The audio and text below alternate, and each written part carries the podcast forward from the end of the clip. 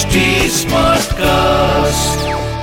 आप सुन रहे हैं एच डी स्मार्ट कास्ट और ये है फीवर एफ़ प्रोडक्शन मैं हूँ आपके साथ अनुराग पांडे चल रहा है पिक्चर पांडे।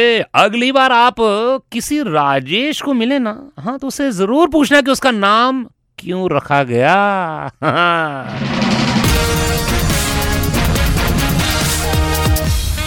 राजेश तो मेरे कितने दोस्त हैं? राजेश सिन्हा हैं राजेश पुरोहित हैं, राजेश शर्मा जी हैं, और बाप रे, कम से कम दस बारह तो मेरे मोबाइल पे होंगे राजेश यार।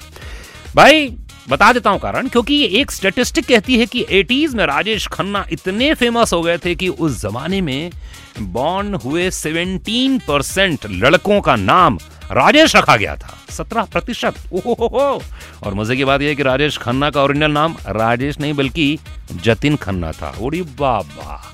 उन्होंने फ़िल्म ज्वाइन करने के पहले इम्पैक्ट के लिए अपना नाम बदला था। क्या बात है, क्या बात है, क्या बात है।